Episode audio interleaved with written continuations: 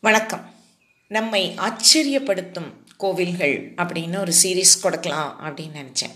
அதில் மிருதங்க சைலேஸ்வரி கோவிலை பற்றி முதல்ல பார்க்கலாம். கடுங்காப்பி உப்மா இந்த ரெண்டும் யாராவது ஒருத்தருக்கு ஒரு கோவிலில் பிரசாதமாக கொடுப்பாங்கன்னு தெரிஞ்சிருக்கா? ரொம்ப ஆச்சரியமாக இருக்குல்ல? இந்த இரண்டும் காலையில் ஒரு கோவிலில் பிரசாதம் மிருதங்க சைலேஸ்வரி கோவில் தான் அது. கோவில் பின்புறம் ஒரு குளம் குளத்தங்கரையில் பிரசாதம் வழங்குவர்.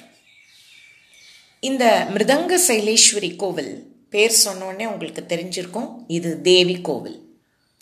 கேரளா கண்ணூர் மாவட்டத்தில் இது இருக்கு.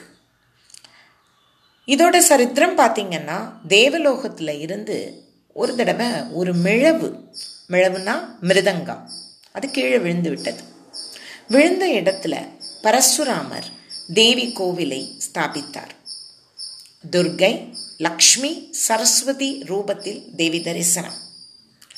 கண்ணூர்ல இருந்து இந்த கோவிலுக்கு போகணும்னா ஒரு மணி நேரம் பயணம். பழசி ராஜா வணங்கிய ஸ்தலம் இது. அது ஒரு வரலாற்று சிறப்பு. மூன்று முறை இந்த கோவிலின் சிலை திருடப்பட்டது. சரிதான். அநேகமாக எல்லா கோவில்லையுமே சாமி சிலையை திருடியிருக்காங்க. ஆனால் இந்த கோவிலில் ஆச்சரியப்படத்தக்க ஒரு விஷயம் என்னென்னா சிலையை திருடியவர்களை திரும்ப கொண்டு வந்து சேர்த்து விட்டனர். அப்போ இதற்காக வேண்டி அரசாங்கம் எந்த போலீஸ் அதிகாரியும் நியமித்து தேடலாம் இல்லை. அவங்களே திருப்பி கொண்டு வந்து சேர்த்துருக்காங்க. இயற்கைக்கு மாறாக அவர்களுக்கு ஏதோ நடந்ததாம் அவர்களை திரும்ப கொண்டு வந்து வைத்துவிட்டு போனது மாபெரும் அதிசயம்.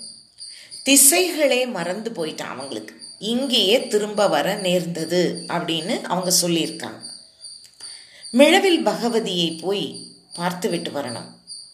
அதற்காக ஒரு நடை முழக்குன்னு கண்ணூர் டிஸ்ட்ரிக்ட் கேரளா. சென்று வாருங்கள்.